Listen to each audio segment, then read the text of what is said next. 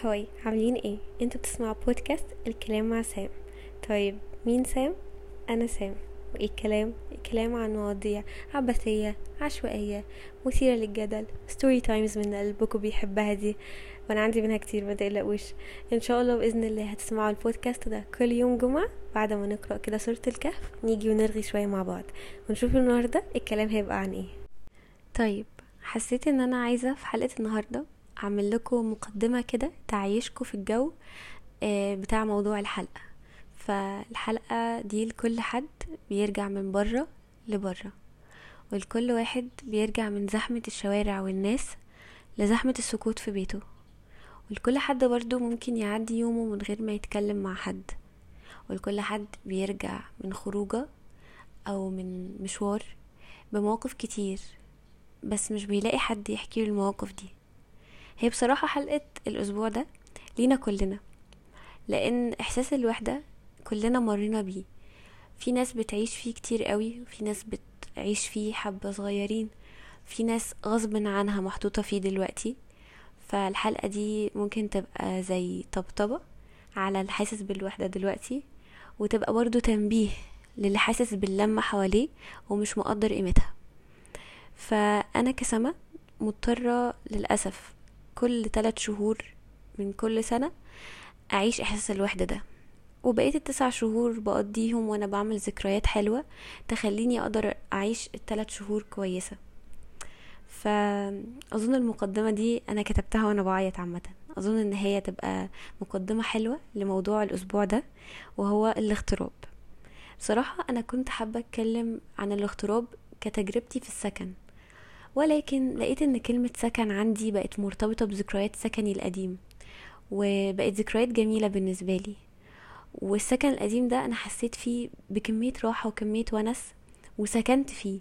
يعني كلمة سكن جاية من السكون وجاية من السكينة وجاية من إن أنت بتسكن إلى حاجة وبتستأنس بيها بتبقى حاسس بونس وأنت عايش في, في السكن ده. فدي ذكريات حلوة بصراحة وما كنتش حابة إني أخلطها بمشاعر الغربة الوحشة اللي أنا حسيتها. فحبيت إن أنا أجمع ذكريات السكن في حلقة تانية دي. لكن في الحلقة دي هنتكلم عن تجربتي مع الغربة والإحساس اللي كنت بحسه آه، وقت ما كنت قاعدة لوحدي. والإحساس برضو اللي كنت بحسه كل ما حد يشوفني يقول لي يا بختك مغتربة وعايشة براحتك وكده. فأول حاجة هنتكلم فيها هي عامة الغربة مقياسها مش بأنت بعيد كام كيلو عن بيتك. خالص. هي مقياسها بأنت بعيد قد إيه عن دايرتك. يعني سبحان الله وأنا بسجل اضطريت أوقف التسجيل علشان أشرف دخل وأنا بسجل وما ما اتضايقتش بصراحة. يعني حسيت إنه فصلني من جو الاغتراب بس رجعني للواقع إن أنا يعني خلاص أنا قاعدة ونس وفي حد معايا في البيت وكده. وما حبيتش إن أنا بصراحة أشيل الخبطة في المونتاج حابة إن أنا لو سمعت البودكاست في المستقبل أفتكر يعني.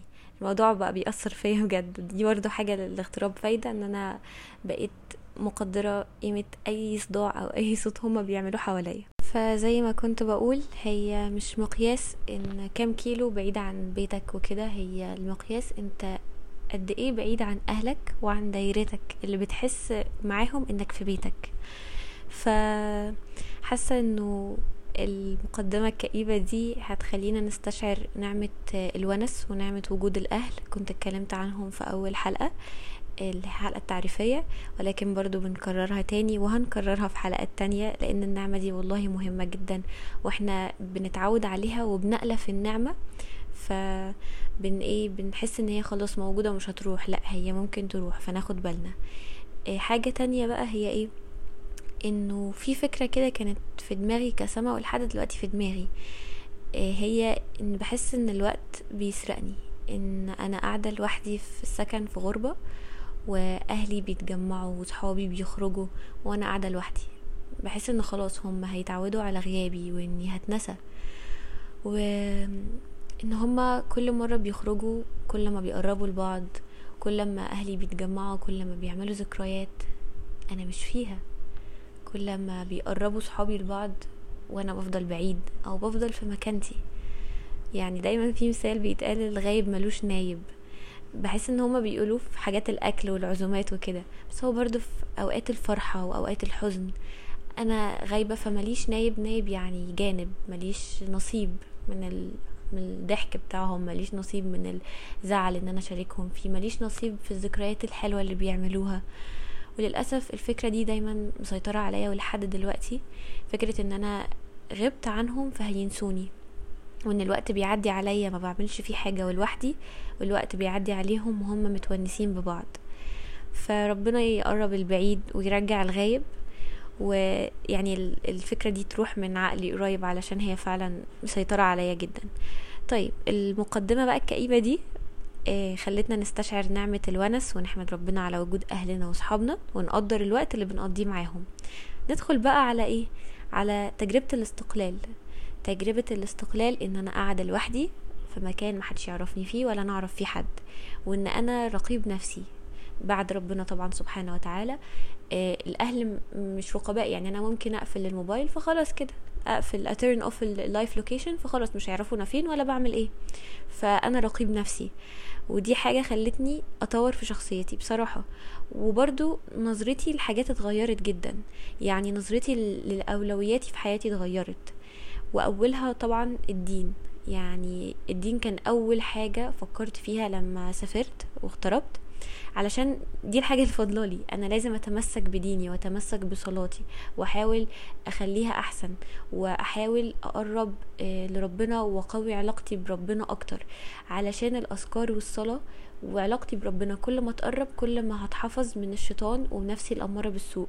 لأن الشيطان ونفسي الأمارة بالسوء هما اللي معايا في الغربة. محدش بيوسوس لي غيرهم. ما عنديش صحابي ولا أهلي ولا أي حد. أنا لوحدي وأنا رقيب نفسي في الدنيا فلازم آخد بالي من إن أنا ما أقعش لنفسي ما مختليش بنفسي خلوة تخلي الشيطان فرحان وتخلي ربنا يغضب عليا. يعني يعني أعوذ بالله من الشيطان الرجيم بجد يعني صعب وصعب والنفس الاماره بالسوء أصعب. فلازم ناخد بالنا من فكرة إن إحنا لوحدنا فلازم نقوي ديننا ونتمسك بعلاقتنا بربنا علشان دي العلاقة الوحيدة الناجحة في حياتنا ودي العلاقة الوحيدة الثابتة في حياتنا. تمام؟ طيب دي حاجة. آه طيب هنتكلم عن إيه تاني؟ الأولويات التانية هي الماديات. أنا كان المفروض إن أنا أحول مصروفي من شخص قاعد في بيت أهله متدلع بيصرف فلوسه على الخروجات والحاجات الحلوة واوردرات Shein لحد معاه مصروف معين هيقعد معاه شهر مثلا أو أسبوع فلازم يقتصد ولازم يعرف هو بيدخر فلوسه ولا لأ ولازم يعرف هو بينفق فلوسه على إيه. فكنت بكتب في ال notes بتاعة الموبايل وكنت حتى لو نسيت أكتب ببقى سايبة مثلا الريسيتس والفواتير بتاعة أي حاجة اشتريتها علشان أبقى عارفة أنا صرفت فلوسي في إيه الأسبوع ده. تمام؟ دي حاجة برضو مهمة. ولازم في التحول بتاع الفلوس ده يعني إيه ما مزنقش نفسي قوي في الفلوس. يعني ما بقاش دايما حاطة إيه اتكال على إن أهلي هيبعتوا لي لو فلوسي خلصت. لأ هم بيعلموني في الاغتراب وأنا بعلم نفسي الاقتصاد والتدبر في الفلوس والاعتدال في الصرف.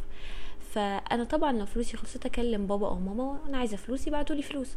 ولكن في حاجة اسمها إن أنا أكفي نفسي. إن الفلوس دي لو أنا عرفت يعني أنفقها بطريقة كويسة واقتصد فيها هتكفيني والله مدة أطول من المدة المفروض تبقى معايا فيها. وهقول لكم كمان طريقة سحر كده بتخلي الفلوس تكتر يعني وتزيد وكده.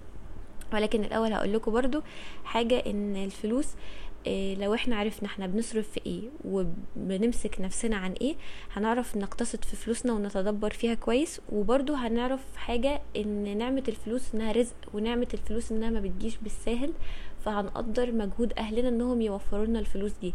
فبرضو ده هيخلينا نحافظ عليها كويس وما نصرفهاش على رفاهيات بس. طيب الحاجة بقى اللي كنت بقولها في الفلوس برضو هي الصدقة. عايز تكتر فلوسك وتحس إنه فلوسك بتزيد مش بتنقص تصدق.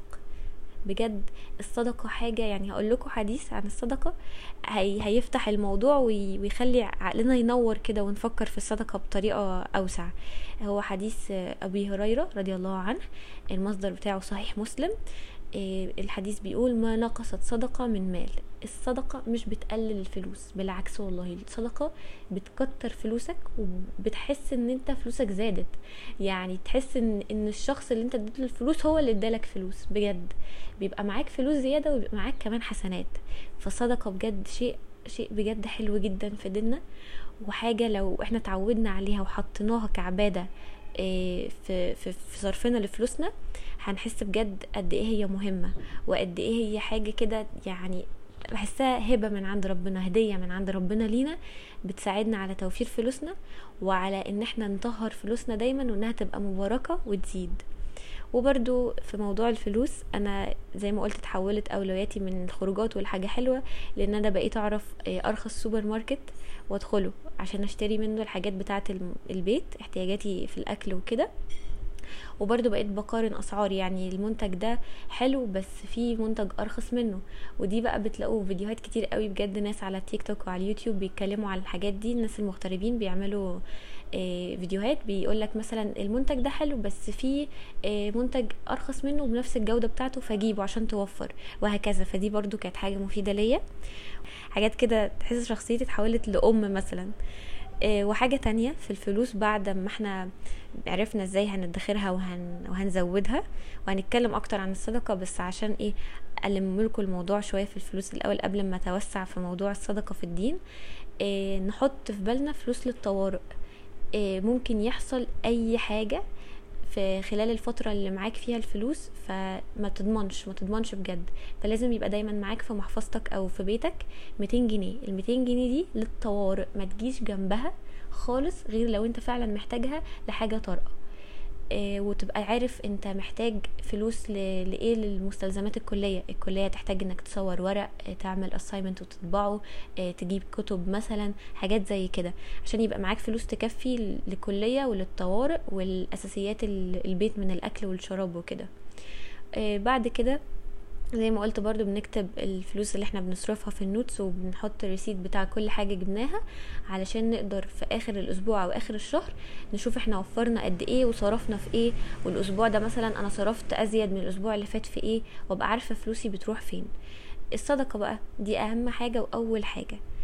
زي ما قلت الحديث بتاع أبي هريرة عنها. في برضو آه، حديث تاني لأبي هريرة برضو بس من صحيح البخاري بيقول ما من يوم يصبح العباد فيه إلا ملكان ينزلان فيقول إحداهما اللهم اعطي منفقا خلفا ويقول الآخر اللهم اعطي ممسكا تلفا يعني إيه؟ يعني كل يوم في ملكين بينزلوا من السماء إيه كل ملك فيهم بيدعي دعوة ودعوات الملائكة مستجابة. خدوا بالكم من النقطة دي. أول ملك بيقول اللهم أعطي منفقا خلفا يعني كل شخص بينفق فلوسه آه، في سبيل ربنا وابتغاء مرضات الله وفي حاجات خير إن شاء الله إن شاء الله آه، ربنا هيبارك له في فلوسه ويديله أكتر مما أنفق بإذن الله. والملك الآخر بيقول اللهم أعطي ممسكا تلفا يعني الشخص اللي مسك وكان بخيل ومسك على فلوسه كده وصرفها على نفسه بس أو صرفها على حاجات غلط آه، فلوسه تتلف وفلوسه تقل بركتها. فلازم ناخد بالنا من الحديث ده برضو. آه وزي ما قلت ممكن نتدبر برضو آية حلوة جدا في, في سورة البقرة. آه الآية دي آه يعني هقول لكم الأول قبل ما أقول الآية هقول لكم إن فضل الصدقة في الدنيا كبير. يعني الحديثين اللي قلتهم دلوقتي بيتكلموا عن فضل الصدقة في الدنيا إن إحنا في الدنيا فلوسنا هتزيد وربنا هيبارك لنا فيها. في الآخرة بقى فضلها أعظم وأكبر إن شاء الله لينا كلنا. إيه واعرفوا إن الصدقة قبل ما أقول الآيات برضو بشرحها لكم بالراحة إن الصدقة أو أي عبادة أو أي عمل صالح إحنا بنعمله الشيطان بيبقى عايز يخليه يختلط بعمل فاسد بنية فاسدة بحاجة معصية. يعني مش هيقولك بطل ما تروحش تصلي لأ هو هيخليك تصلي هيخليك تروح تصلي ولكن هيبقى واقف لك وأنت بتصلي ويشتتك في الصلاة. فده برضو هيحصل في الصدقة لأنها عبادة وحاجة صالحة وحاجة خير وحاجة ربنا جايبها لنا لينا هدية فالشيطان أكيد هيتضايق من حاجة زي كده فبيبقى عايز يخلطها بمعصية. ففي آيات سورة البقرة الآية رقم 261 والآية رقم 262 بيتكلم فيها ربنا سبحانه وتعالى عن إيه إن الشخص اللي بينفق فلوسه في سبيل ربنا إيه ربنا بيضاعف له الأجر بيضاعف له الأجر في الحسنات وبيضاعف له الأجر في, في فلوسه دي. بيزودها له بيخلي فيها بركة. وكمان إن الناس اللي بتنفق آه، أموالها ابتغاء مرضات ربنا كصدقة أو زكاة مثلا بدون أذى وبدون من أهو يعني ربنا بينبهنا في الآيات دي ربنا عن إن إحنا ما نقعش في المعاصي اللي ممكن الشيطان يحطها لنا في الصدقة. زي الرياء إن أنت تتصدق قدام الناس علشان الناس يقولوا إيه ده ده بيتصدق ده شخص خير وغني وبيحط فلوسه والحاجات ربنا. لا ما ينفعش. ده رياء وده حرام وده غلط كبير فلازم ناخد بالنا منهم ما نقعش فيه. ولازم إيدك اليمين اللي انت بتدي بيها للشخص الصدقة إيدك الشمال ما تعرفش انت اديت له كام. يعني إيدك الشمال ما تبقاش عارفة إيدك اليمين معاها كام تمام؟ وبرده ربنا بينبهنا آه، في موضوع المن انك ما تروحش تأذي حد بلسانك وتمن عليه. تقعد تقول له ده أنا اديتك فلوس طب انت صرفتها في إيه؟ لا ده أنا مش هديك تاني أو كده. ده من وده غلط. ولازم نجدد النية كل ما نتصدق ان هي ابتغاء وجه ربنا بس وخالية من أي رياء وأي وسوسة للشيطان. تمام دي كده الصدقة. آه ممكن نجيب حديث تاني عن الصدقة. آه لأبي هريرة برضو أعتقد اتأكد آه لأبي هريرة. آه قال رسول الله صلى الله عليه وسلم قال الله أنفق يا ابن آدم أنفق عليك. الرسول عليه الصلاة والسلام بيقول إن ربنا سبحانه وتعالى جل جلاله بيقول أنفق يا ابن آدم أنفق عليك. يعني إيه؟ يعني اصرف اصرف يا بني آدم اصرف يا إنسان يا بشري اصرف فلوسك في الصدقة وابتغاء مرضات ربنا وفي الزكاة وربنا هينفق عليك ربنا هي هيزكيك وهيديلك رزقك فلوس أكتر ويبارك لك فيها. ده كان الراوي أبو هريرة برضو كان من صحيح البخاري ده المصدر. فترتيب المحفظة عندنا هي إيه؟ الأولوية للصدقة زي ما اتكلمنا عن الصدقة من شوية وبعد كده الأكل وبعد كده الطوارئ. الأكل زي ما قلت لكم لما إحنا نروح نعمل شوبينج مثلا للأسبوع أو للشهر نجيب بقى الحاجات ونقارن أسعار الحاجات وكده. والطوارئ زي ما قلت لكم ال 200 جنيه تفضل معانا في المحفظة أو في البيت ما نجيش جنبها غير في حالات الطوارئ بس. بعد كده مستلزمات الكلية والمواصلات بتاعة الكلية. آخر حاجة بقى معانا هي الترفيه. الترفيه اللي هو الخروجات آه، نجيب حاجة حلوة نجيب حاجة ندلع بيها نفسنا لبس أي حاجة كده. والترفيه أنا حطيته في الآخر بعد الأولويات المهمة علشان نعود نفسنا على التدبر في الفلوس. ومش كل جنيه معانا يروح لهوانا. مش كل جنيه إحنا أخدناه من أهلنا كمصروف أو أخدناه مرتب يعني نضيعه كده على الفاضي. إحنا لما بنجتهد في جمع الفلوس سواء بناخدها من أهلنا أو سواء بنشتغل علشان ناخدها كمرتب بنقدر قيمتها وبنحس بيها. فلازم نمنع التبذير والإسراف. وبرضو هنا نتكلم عن آيات في سورة الإسراء. الآية رقم 29 في قوله تعالى أعوذ بالله من الشيطان الرجيم. بسم الله الرحمن الرحيم. ولا تجعل يدك مغلولة إلى عنقك ولا تبسطها كل البسط فتقعد ملوما محصورا. يعني ربنا سبحانه وتعالى هنا بيقول لنا ما تخليش إيدك مغلولة لعنقك. يعني حطوا ايدكم كده جنب رقبتكم أو على رقبتكم كده. إيدك مشدودة خالص ومش هتدي لحد وإيدك مش هتتفرد وتعطي لحد حاجة أو أو تديله حاجة أو كده عشان ما بحبش كلمة تعدي المهم ولا تبسطها كل البسط. يعني ما تفتحش إيدك قوي بقى وتدي للناس وتدي وتصرف وتصرف تصرف على ال على ال على حاجات حرام وعلى حاجات حلال وما تبقاش عارف أنت بتودي فلوسك فين. ده إسراف. فربنا بيأمرنا بالاعتدال. ولا تصرف قوي ولا تمد يعني تخلي إيدك ممدودة كده لعنقك واللي هو إيه لا مش هصرف وتحرص على الفلوس قوي لا خليك في الوسط. وده برضو بيودينا لآيات آية رقم 67 وده برضو بيودينا لآيات سورة الفرقان لآية سبعة وستين. آه، في قوله تعالى أعوذ بالله من الشيطان الرجيم. بسم الله الرحمن الرحيم. والذين إذا أنفقوا لم يسرفوا ولم يقتروا وكان بين ذلك قواما. يعني كانوا واقفين بين الإسراف في الفلوس وبين إن هم يقتروا. يعني إيه؟ يبقى فلوسهم خلاص كده يعني إيه؟ هنديك على القد كده الفلوس هصرف على القد وأبقى بخيل على نفسي وعلى غيري. لأ تبقى إيه؟ في النص معتدل. تمام؟ نيجي بقى لجزء الأكل عشان أنا قلت إحنا جبنا حاجات وعملنا شوبينج وخضار وفاكهة وكده لكن ما قلتش حوار الأكل بقى إيه حواره؟ طبعا الناس اللي بتعرف تطبخ فحاسة انكم هترموا كلامي في الزبالة علشان إنتوا بتعرفوا تطبخوا يعني حلتين وطاسة هيقضوا عليكم يوم وتعملوا بقى الأكل اللي إنتوا حابينه لكن أنا بكل خجل مش بعرف أطبخ. يعني روح المطبخ دي مش جوايا خالص. فماما ربنا يبارك لي في عمرها كانت بتعملي الأكل واخده معايا. وكان أكل ماما بالنسبة لي يعني هو الحاجة المؤنسة في يومي الوحيد. هو المشاركة اللي بتحصل لي في يومي. والأكل تحسوه بيبقى أطعم بصراحة بالمشاركة. وأنا أكلي في الغربة كان ملوش طعم. يعني مهما زودت له ملح مهما زودت له فليفرز بهارات وكده كان ملوش طعم. المشاركة ناقصة. فكنت بقعد بالأيام حرفيا ما باكلش لدرجة إن الأكل كان بيبوظ حرفيا. وأوقات برضو كان لما الأكل يبوظ كنت بيصعب عليا. أصل ده تعب ماما ماما تعبت وهي بتعمل الأكل ده وبتجهزه ليا وبتخليني أسافر بيه وكده. فاللي هو هي تعبت في الأكل وأنا بوظته عشان ما أكلتوش. فبجد يعني مرة أو مرتين كده كان يعني الموضوع مأزمني ومزعلني لدرجة إن أنا أكلت الأكل وهو بايظ وأنا عارفة إنه بايظ. ولكن يعني عملتها مرة أو مرتين وخلاص بعد وجع البطن والتسمم فحرمت الفكرة دي. وعملت إيه بقى؟ يعني عملت حاجة فكرة كده جامدة تخليني إيه آكل الأكل وما يبص وما أحسش بزعل وأنا باكل. هي إيه؟ إن أنا دخلت صيام الاثنين والخميس وده سنة عن النبي عليه الصلاة والسلام. دخلتهم في أسبوعي في الاغتراب. بقى كل اتنين وكل خميس بصوم. والمشاركة بقى في الأكل يوم الاثنين والخميس هو أذان المغرب. كل ما المغرب يأذن أحس إنه خلاص بقى في ناس أكيد بتعمل السنة دي زيي وفي ناس أكيد بتصوم كل اتنين وخميس وبيفطروا في الوقت ده زي ما أنا بفطر. فبحس كده إن في مشاركة آه، دينية ووجدانية ما بيننا إن أنا بفطر معاهم مع إن أنا بفطر لوحدي بس كأني بفطر مع الناس اللي كانوا صايمين. وببقى باكل كده وأنا مستمتعة إن أنا يعني صمت علشان ربنا. واللي هو بعدت عن حتة إن أنا ما باكلش وأبوظ الأكل وكده. وده برضو يخلينا نفتكر إيه حديث حلو عن الصيام إيه زي حديث في صحيح البخاري كان بيقول من صام يوما في سبيل الله بعد الله وجهه عن النار سبعين خريفا. سبعين سنة لو أنت صمت يوم واحد بس في سبيل ابتغاء مرضات ربنا ربنا هيبعد النار عن عن وشك سبعين سنة.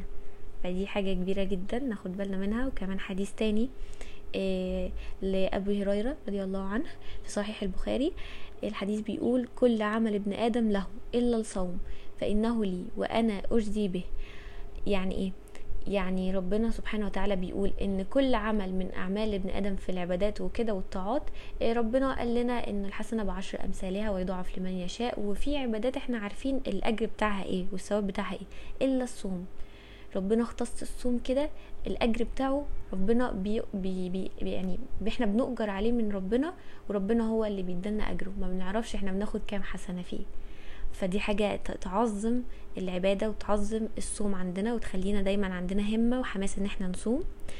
آه وبعد كده في, في بقية الحديث برضو آه سبحانه وتعالى ربنا بيقول ولخلوف فم الصائم أطيب عند الله من ريح المسك. يعني إيه؟ المسك ريحته جميلة جدا وريحة حلوة قوي.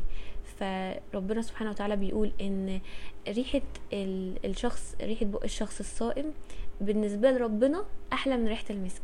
إيه لما إحنا يعني بنصحى من نوم طويل وما كناش أكلنا قبل ما ننام كويس مثلا فمعدتنا بتكون فاضية. فريحة بقنا ما بتبقاش أحسن حاجة ف ده المثال يعني. ربنا بيشبه ريحة البق اللي ما بنحبهاش وإحنا صايمين دي دي بالنسبة لربنا أحلى من المسك عشان بس إحنا صايمين. فدي حاجة برضو نتدبرها. وطب ليه بنصوم اثنين وخميس؟ هقول لكم ليه ده برضه ليه حديث. تعرض الأعمال يوم الاثنين والخميس. أحب أن يعرض عملي وأنا صائم. ده الرسول عليه الصلاة والسلام كان بيقول لما الصحابة سألوه إنه يعني ليه بيصوم كتير والاثنين والخميس بيصومهم؟ فالرسول عليه الصلاة والسلام قال إن هو الأعمال بتاعة العباد بتعرض على ربنا كل اثنين وخميس. فربنا بيشوف العمل بتاعك إن أنت صايم النهارده. ده ده صام يوم الاثنين وصايم الخميس اهو النهارده. فدي حاجة حلوة جدا. وده برضو بيعظم من اجر الصيام وبيفكرنا بقد إيه هو حاجة كبيرة ولازم إيه ناخد بالنا منها. طيب هندخل بقى في حاجة تالتة كده هي روتين النظافة بتاع البيت. هتحس قد إيه إن الحاجات اللي ماما بتعملها في البيت أو أي حد معاك في البيت بيعملها لك إنه ينظف وراك في البيت وكده تبان إنها حاجات بسيطة بس هي متعبة.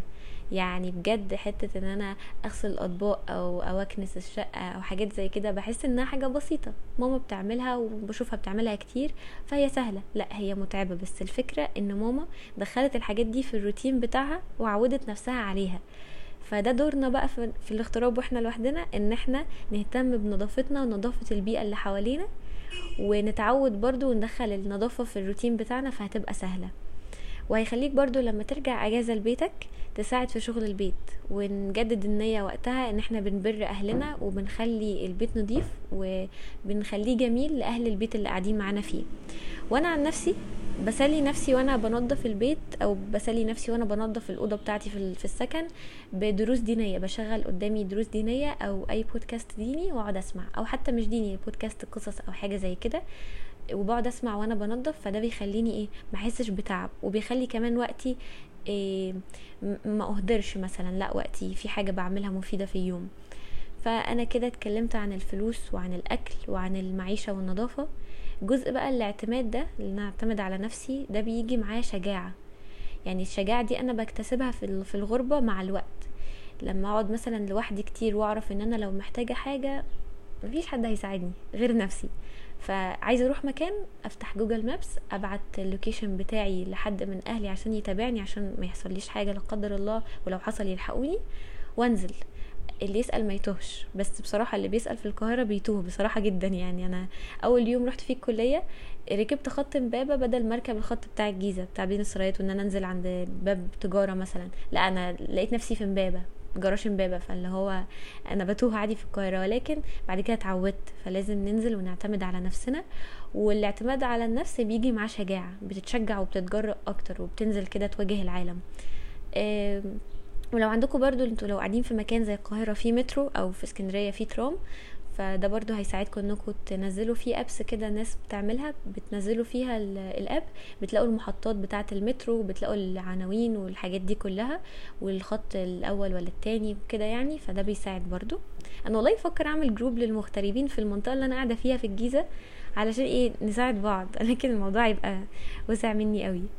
فلازم أقول لكم برضو حاجة إن إحنا لازم نعرف إن ممكن حد يساعدنا وارد حد يساعدنا في أي موقف. بس لازم ندرب نفسنا إن الأكيد إن محدش هيساعدنا. فنساعد إحنا نفسنا وأرجوك وأرجوك نصيحه يا ريت يعني يا ريت كان حد قالها لي قبل ما أسافر. اتعلمتها بصعوبة يعني. إن إحنا ما نأمنش لحد. يعني بلاش العشم. بلاش ألاقيك متعشم في ناس أنت لسه بتحاول تحفظ أسمائهم. بلاش بلاش عشان خاطري بجد. أنت بتقعد تكون صداقات في, في, في بلدك كتير. لحد ما تكونهم ويعيشوا معاك وتبقوا فعلا بينكم عشرة ومواقف. فما تجيش بقى في الاغتراب تصاحب لي من أول أسبوع ناس مش شبهك أصلا وتقع في حاجات غلط بسبب فخلي بقى فكرة الاغتراب دي إيه؟ فرصة جديدة ليك تبدأ فيها تطوير لنفسك وبداية فريش كده تعمل فيها حاجات تنفعك في دنيتك وفي دينك وتستغل الوقت اللي أنت فاضي فيه إنك تبقى خلوة كده مع الذات تعمل فيها عبادات وتقرأ فيها القرآن عشان يبقى الونيس بتاعك وقت ما أنت تكون لوحدك. وإيه كمان؟ حاسة إنه قلت كل حاجة. آه وخلي وقتك الفاضي مليان بالعبادات عشان يبقى مشغول بحاجات حلوة. وبرضو تختار ناس للفصل الجديد ده في حياتك بطريقة كويسة.